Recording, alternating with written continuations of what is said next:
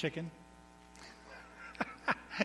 In your bulletin are some uh, important announcements. You can see Operation Christmas Child. You can see packages starting to, boxes starting to appear. Bring your boxes and put them up here. Don't have a lot of time left, so pay attention. And remember, whatever you gave last year, just double it this year. We'll be fine. Uh, we also, uh, Ryan Leeds and I, this is in there, starting a study on the book of Revelation tomorrow night. And uh, most of you probably got emails. If you didn't, either it means you didn't read it, went to your spam folder, or you're not in our email. If you want to get on our email list, just go to our website, and down at the bottom, you can fill out the form. There is one mistake in here. Uh, it says complete the form at this link. That link will actually take you to an empty video conference room. You'll be all by yourself, okay, if you go there. So the form is actually on the website under educational courses. What this link does takes you to the video conference that we will be using if you want to join via video conference tomorrow night. We will be uh, doing it that way as well. And we have friends from Texas and other places that join in in the Bible study. So you're all invited if you want. Uh, we were going to try to do it over at across the way here at the annex, but we already have enough people. I'm not sure it's going to work. So come. We'll either be there or here. You'll see us. There'll be people around. Okay, so as we move into Exodus, it's going to get more and more personal for you. Believe it or not. Okay? It's going to get more and more personal, and today's one of those days where it is going to going to get in a little bit. You you might be surprised. I heard from a lot of people afterwards that um, they have not tied the plagues to the gods of Egypt. It's interesting. Do you uh, any idea how many gods and demons are mentioned in the Bible? I love scholars. I just love them. They do my work for me. This is a dictionary of all the deities and demons listed in the Bible. Right here. So, there are people that study this. This is their life. And uh, every god that you come across, every demon mentioned, you can find out the history of which nation followed it and how they did it. And that's actually important for what we're going to look at today because today we are going to look at uh, what God did during the plagues. How many of you have even heard the story of the 10 plagues? Let me see your hands. That's about everybody. Okay. How many of you knew that those were the 10 that those were the gods of Egypt? A couple of you. All right. What God is going to do now is he's going to dismantle a whole nation. Okay? He's going to take it apart. And he's going to do that by destroying their gods. The fastest way to take a nation apart is to destroy its gods. And that's what he's going to do. And we're going to see that. And it becomes very important for us. But first of all, look at where we've come on this journey. When we started in Exodus, remember what I said? Two years ago, we looked at Leviticus. And I said Leviticus was a paradigm, it was a blueprint for holiness, and it lays, it's the foundation to the theology of the New Testament, everything that they did. Well, Exodus is talking about freedom, and it comes in the form of letting, uh, letting the people out of slavery but that becomes the paradigm for coming to Christ in the New Testament. And the necessary part is going to be dismantling the gods, destroying them, and taking them out of the picture. Remember where we are. The Israelites have only been out of slavery for two months. They're sitting at the sand at the base of Mount Sinai. They've already heard the Ten Commandments. That's all they've heard so far, except for uh, Genesis. So Moses is telling them the story. They don't know the story. They've been slaves for over 400 years. So Moses is telling them the story of all that happened. They had seen the power of the Lord, but they didn't know what that meant. Uh, and so Moses is explaining. So he starts with Genesis, and now we're into Exodus. Okay? And so we'll come back to that because that sets the stage for what he does with these gods in just a minute. So the first thing we did in chapter 1 and 2 is we looked at the concept of the need for freedom. One of the problems that we have is that we don't know what it's like not to have a sin nature. We don't. So, for those of you that have come to Christ, you know what freedom is. Uh, Rob, thanks for your prayer. It was a great prayer on freedom. And uh, God has, uh, Christ died to set us free. But we don't know what true freedom is. We've only tasted it. We don't know what it's like to not live in a fallen world, a very broken world. Okay? And uh, so one of these days, each of us are going to wake up in glory, and we're going to go, huh? Oh, no insecurities. Huh. This is what it means to really be loved. Oh my gosh. And it's going to be so life giving. And we've only tasted it, just a glimpse of it. And so we don't know what it's like not to be free. And these slaves are sitting there they don't know what it's like not to be free. And so they're hearing their story, which is our story. They're hearing it for the first time. So I've said several times just try to picture if you've never heard this story and you're hearing it for the first time. That's what they went through. Okay? So everybody needs freedom, and it's captured in the first couple of chapters in terms of enslavement. That sets the stage for Paul in Romans 6 to say, You have been enslaved to sin. We are. Okay? We don't know what it's like not to be enslaved until we come to Christ, and then we're given freedom, but we still don't know what it's like not to have a sin nature. That will, that will go away in glory. And so he uses this story as the paradigm in the New Testament for coming to Christ and being set free, and the ultimate picture in Revelation of ultimate freedom in the, on the new earth, the new heavens. We'll get to experience it and see it. Then in chapter 3 and 4, we talked about an unlikely deliverer. And this is a story of Moses. But Moses is not the deliverer, God is. And that's a surprise. He took Moses and he, uh, he said, You're going to lead the people out. And Moses is like, Uh, me? no. And God said, Yes. Moses says, No. God says, Yes. No, yes, no, yes, no, yes. And it keeps going on, and we're going to see another one of those today before God doesn't really give him a choice. All right? He doesn't give him a choice. It's great. But not only does God not give him a choice, we're going to see in just a minute, he's going to set him up in competition with Pharaoh. That makes it even worse. So there is an unlikely deliverer, but it's not Moses, it's God. And eight times in that section, he says, I, well, he says, I am, that's my name. And then he begins to say what he's going to do. So then last week we looked in chapters 5 and 6, and uh, we talked about the God of freedom. And, and God said to Moses, because Moses starts objecting again, here are the things I'm going to do. I have not forgotten my people. I've heard their groaning. I see what's going on. And I'm going to bring them out to land, prom, uh, promised land, flowing with milk and honey. Then all of a sudden we get these 10 plagues. So, what are the plagues about and why are they important? Well, we're going to have to wrestle with that. But first, Moses is still objecting at the end of chapter 6. Um, uh, verse 27, I'm sorry, 28. Now, when the Lord spoke to Moses in Egypt, he said to him, I am Yahweh. He keeps telling him his name. That's the basis for everything that happens. He's helping Moses understand there's only one true God, and it's him. Okay? I am the Lord. Whenever you see the Lord capitalized in your Bibles, as it is up there, that's the personal name of God. If it's not capitalized, that's the term Adonai, which is a title. Okay? But this is his personal name, and now he's beginning to use it. And he's reminding Moses, I am Yahweh. Tell Pharaoh, king of Egypt, everything I tell you. But Moses said to the Lord, Since I speak with faltering lips, why would Pharaoh even dare to listen to me? Okay? It's another excuse. He doesn't want to do this.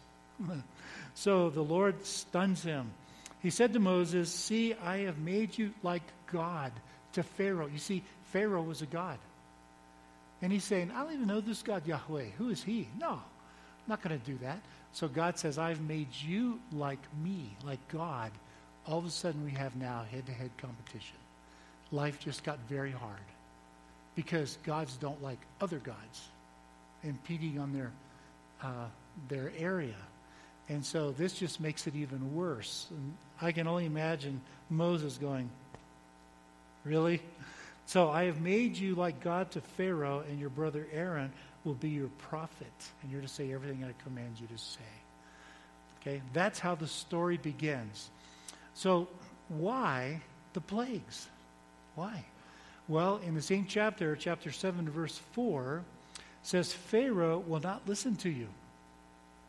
So then I will lay my hand on Egypt, and with mighty acts of judgment, this is important in just a minute I will bring out my divisions, my people, the Israelites, and the Egyptians will know that I am Yahweh when I stretch out my hand against Egypt and bring the Israelites out of Egypt. Then they will know. Well, so you see, God wants the Egyptians to know, He wants the Israelites to know, and He wants Pharaoh to know. So we automatically learn a lesson in life up until now, God has only shown his power. He's introducing himself to them while they're sitting there hearing this story. They're hearing the backstory of what happened. So he's introducing himself and he's explaining to the Israelites who are sitting there, here's what happened. And he's showing his power. And that's the way God works. That's the way God works. Every one of you, when you come to Christ, uh, if you were to stop and turn and look backward, you will see evidence of God already in your life. Already.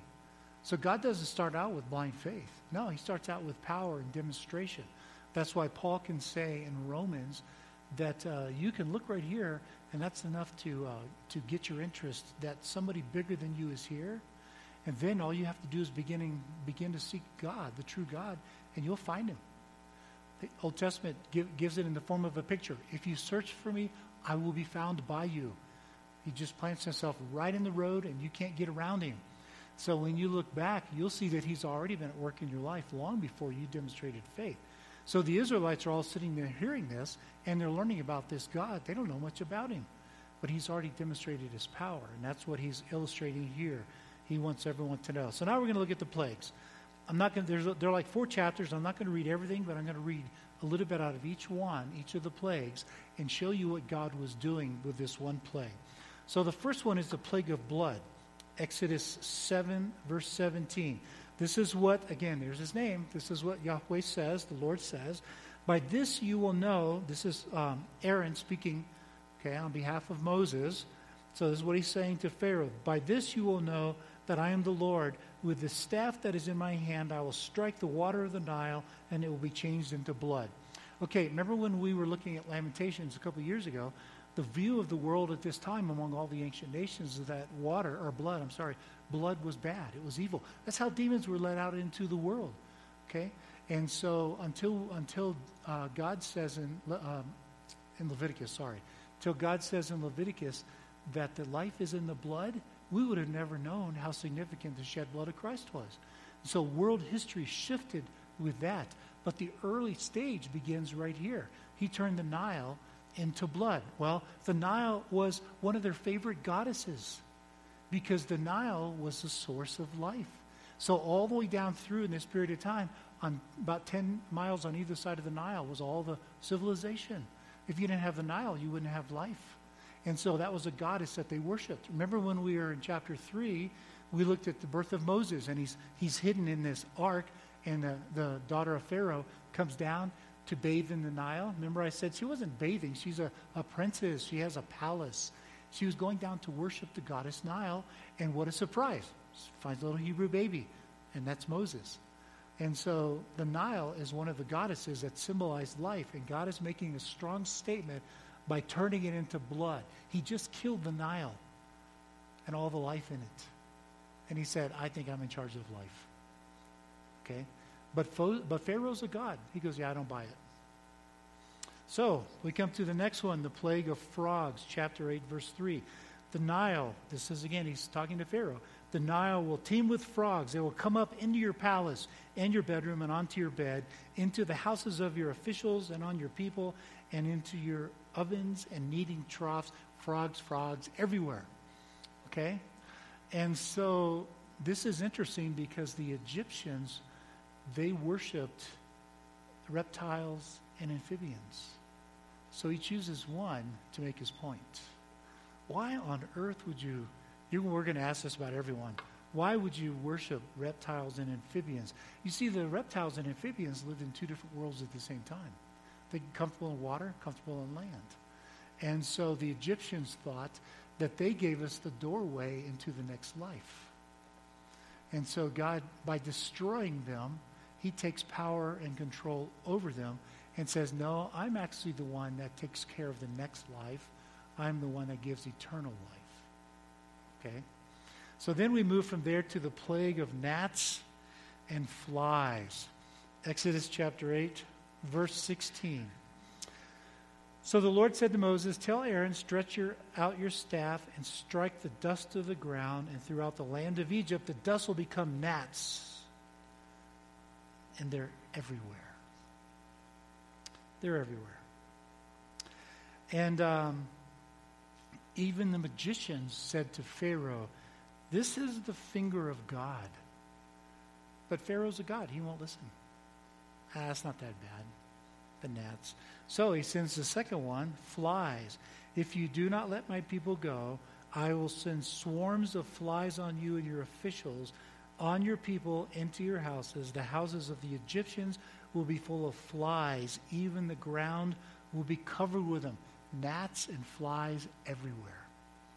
Okay? Now, the Egyptians worshiped insects. When you read the Psalms and you start reading language that God is even the God over the sun and the moon and the trees and the animals, what you're actually reading is God is saying, I am God over all these other gods that are not real. We read it as over nature because that's where we orient ourselves, but they wouldn't have heard it that way. Okay, so in Psalm 50, he says, Even the insects in the field are mine. Okay? He's the God over all the gods that the ancient world believed in. And so they, they worshiped insects because they turned death into life. The scarab beetles, you've seen that in movies. You know, they put them in, in with the mummies because the scarab beetles, what they would do is they would take manure, dung, uh, like a dung beetle, and put their eggs in it and roll it around until the eggs were ready to hatch. Flies, you know what flies are like on rotten meat, okay? They turn death into life. And so that's what they thought of insects. And what God is saying is, no, He has the key to life. It's not these insects. So He destroyed, He just filled the land with them. It's almost like a joke. You want gods? I'll give you gods. They're everywhere. You know, maybe we don't like our gods so much. And what he's saying is, no, I'm actually the God of life. I decide that. So then we get to the plague of livestock and boils. And uh, these two go together. Chapter 9, verses 2. If you refuse to let them go and continued to hold them back, because Pharaoh keeps hardening his heart, just like God said he would, the hand of the Lord will bring a terrible plague on your livestock in the field, on your horses, your donkeys, your camels, your cattle, sheep, goats but the Lord will make a distinction between the livestock of Israel and that of Egypt, so that no animal belonging to the Israelites will die. We see this phrase repeated, and this becomes important in just a minute. And so he just is just, just he's putting boils on all the animals. Okay, well, plague here. The, the second one goes along with the boils in verse 9. It will become fine dust. He just told Aaron, take handfuls of soot from a furnace and have Moses toss it into the air in the presence of Pharaoh. It will become fine dust over the whole land of Egypt. The festering boils will break out on people and animals throughout the land. So, why is he attacking the livestock and the animals? Well, the animals were very important gods. They worshiped the goat, they worshiped the ram. The bull represented sexual prowess. It was the most powerful of the animal gods, was the bull. Okay? And what God is doing is say, they have no power at all. Look what I just did to them. Can you imagine if he, if you could talk to the animals, the bull, the bull saying, "What on earth did you do to make God do this to us? you know, I'm not a god." But that's what they thought. And so God takes power over all the insects, the amphibians, the reptiles, the animals, and he's demolishing these gods one at a time. But he's building in intensity every step of the way. So what he's saying now to Pharaoh and to the Egyptians that there is no power with the goat, the ram, the bull, the cows, that there's only power with God. He controls everything. So then you have the plague of hail and locusts, and they go together. Chapter 9, verse 18. At this time tomorrow, I will send the worst hailstorm that has ever fallen on Egypt from the day it was founded till now. And that destroys a whole bunch of the plants, but not all of it, okay? Because then, right after that, in chapter 10, he says, If you refuse to let my people go, I will bring locusts into your country tomorrow.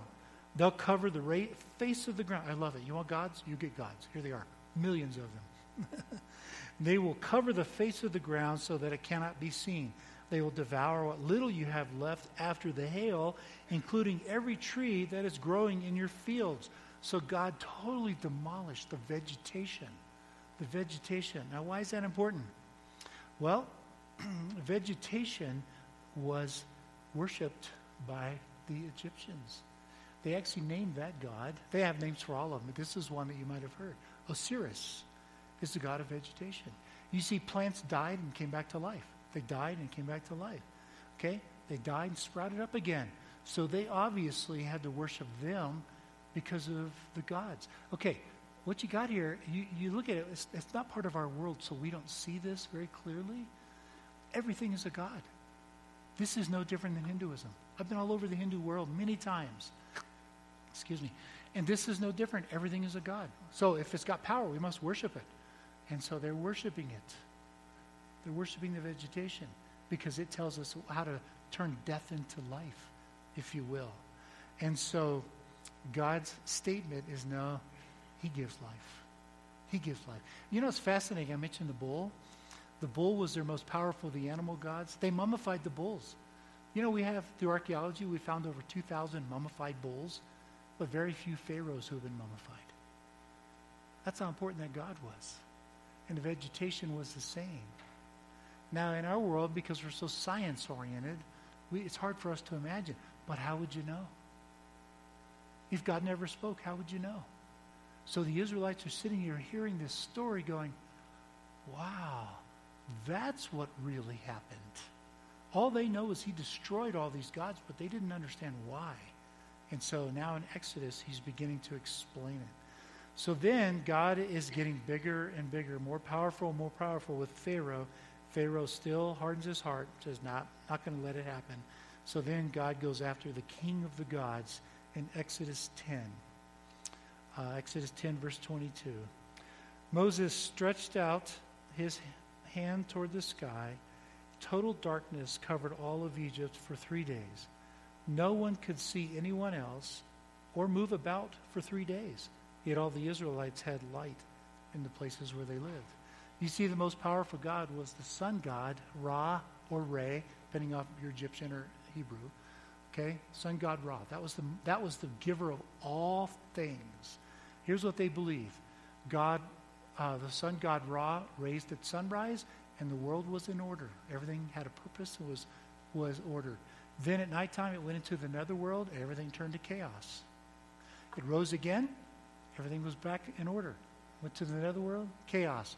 Order, chaos. Order, chaos. Creation occurred every 24 hours for the Egyptian pantheon. Every 24 hours. Okay, now pause I'm going to step on a few toes here, forgive me. When you go back to Genesis 1 and 2, we have such an argument, a wasted argument on whether it's a literal six days or not. We're trying to make Genesis 1 and 2 fit science. It has nothing to do with science. Okay? It has everything to do with the Israelites who do not understand the world. No, there's no sun god who rises every 24 hours. What God is doing in Genesis is He said, I am God. I decided to make this for you. Okay? And here is what happened. I created order by these things. Okay? But this has become, honestly, one of the idols in the conservative church. One of my friends went to work, a professor at a conservative church, right in the middle of his first semester. He said what I just said, and they fired him on the spot. It's become such an idol. Genesis 1 and 2 are, is battling this one God, Ra, and telling him the truth about what really happened at creation. God said, I decided to make this world in order, in order for you. We should be the leader of environmentalism. It should be our core, one of our core theologies. When I first came here 10 years ago, I said that up front, and the elders came to me and said, several people asked if I was one of those liberal theologians. If that's what liberal is, then I am one. Okay? It should be the very heart and soul of our theology because God made this specifically for our pleasure and to teach us about Him. That's why Paul says every human can look out there and see evidence of God. It's for us. If you, if you have ever been to a country, a developing nation, that doesn't have a strong Christian influence, come with me and see it. They have no respect, even though they worship the creation they have no respect for it. India, I have a picture across the street from my, where I stay with my friend. From here to those doors, and the house is just an outline. The pollution is so bad. Sewage running down the street. They have no regard for it. Okay? Delhi, India. I, I landed there at the airport. I'm still in the plane waiting to get off. The plane next to me, I could just see the outline. I took a picture of it. 18 million fires twice a day to cook food. It's terrible. The deforestation and all that, destruction of creation, they have no respect. They worship it, but they don't have any respect for it. And here, he is nailing right down to the, he's going right after the king of all the gods, the one God that provides the source of life for everything, the sun god Ra. And what he's saying is, you know what? I am the ultimate giver of life, and you're about to find that out the hard way. Because you've gone too far, Pharaoh. You've gone too far. So the last plague is in chapter 11, verse 4. Moses said, This is what Yahweh says. About midnight, I will go throughout Egypt. Every firstborn son in Egypt will die. It's God. I decide who lives and I decide who dies. I'm in control of life and death. This is my decision. Every firstborn son in Egypt will die from the firstborn son of Pharaoh who sits on the throne to the firstborn son of the female slave who is at her handmill and all the firstborn of the cattle as well. And there's going to be wailing all throughout Israel. And you see, the plague on the firstborn was struck at the very heart of Pharaoh's godship because the firstborn was exalted as the one who carried life into the next generation. That's why all throughout the Bible you see the firstborn had a much bigger blessing than everybody else. That's how they thought. Okay? And so he struck right at the heart of Pharaoh.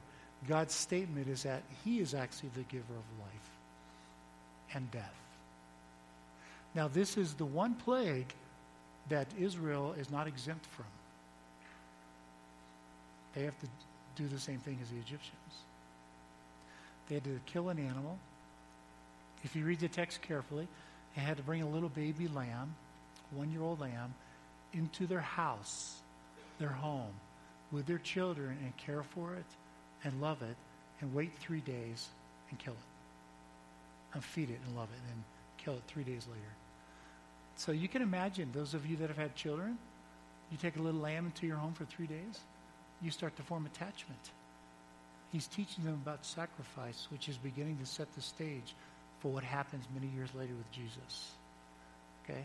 They have to kill it, take that blood, put it on the doorpost, and then that gets commemorated in the form of Passover when the angel of death passed over Israel. Not because they're better. We've said that all along but because they were faithful. There's a big difference. You may remember back in this first and second week, we talked about what we learn about God as a deliverer, not Moses, is that it doesn't really matter what you do for Lord, that to, for the Lord. What matters is your faithfulness in allowing the Lord to do something through you. God is always a deliverer. That's why Paul can say there's no one righteous, not even one. And he's quoting that out of uh, Psalms, but it also says it in Isaiah. No one's righteous. It doesn't matter what you do for the Lord. We have a lot of celebrity pastors doing great things for the Lord, and behind the, behind the doors, they're doing all kinds of evil things. It doesn't matter. What matters is how faithful you are in allowing the Lord to do things through you. That's what matters. And so the, the Israelites demonstrate faith. I remember they're hearing this. This is why we did this. Huh. This is why we put blood on the doorpost. This is why we have a new festival every year, a new celebration, Passover, because God passed over us in the land of Goshen. So, Passover in the New Testament develops into communion, where we say the body and blood of Christ. So, God has passed over our sins because of the body and blood of Christ. That's where they came from. This is the story right here. Okay? They've been exempted from this, all plagues except this one, because everyone is subject to God, whether they like it or not. Everyone is subject to his decision involving life and death. Everyone. Even the unbelievers, those who don't care. What we learn is Passover does not celebrate the Exodus. You know what it celebrates? It celebrates deliverance from death. That's what it celebrates. So when Paul, I always quote 1 Corinthians 11, when I do communion on the night that he was betrayed. Chapter before that, what he says is Christ is our Passover lamb. You see what we get to this at Easter. When the, when the high priest was in the temple sacrificing the Passover lamb on behalf of the nation at 3 p.m., Jesus was hanging on the cross outside the city, dying as the true Passover lamb. It's one of the most incredible ironies in the history of the world. That's what Easter celebrates the slain lamb, Revelation 5. Okay? And it starts right here. So, so the question I want to leave you with uh, if you have served the Lord for any time at all, you realize that um, there's tension in this world, isn't there? Every one of us has gods. We've talked about that. Every one of us. Uh, I have my own gods. We had an elder retreat last weekend, and I asked them, What do you think my idol is? You know, my idol? Information. Not bragging. I have five earned degrees. I love information. It allows me to do this and hide from you. It allows me to try to impress you so you don't look at who I really am.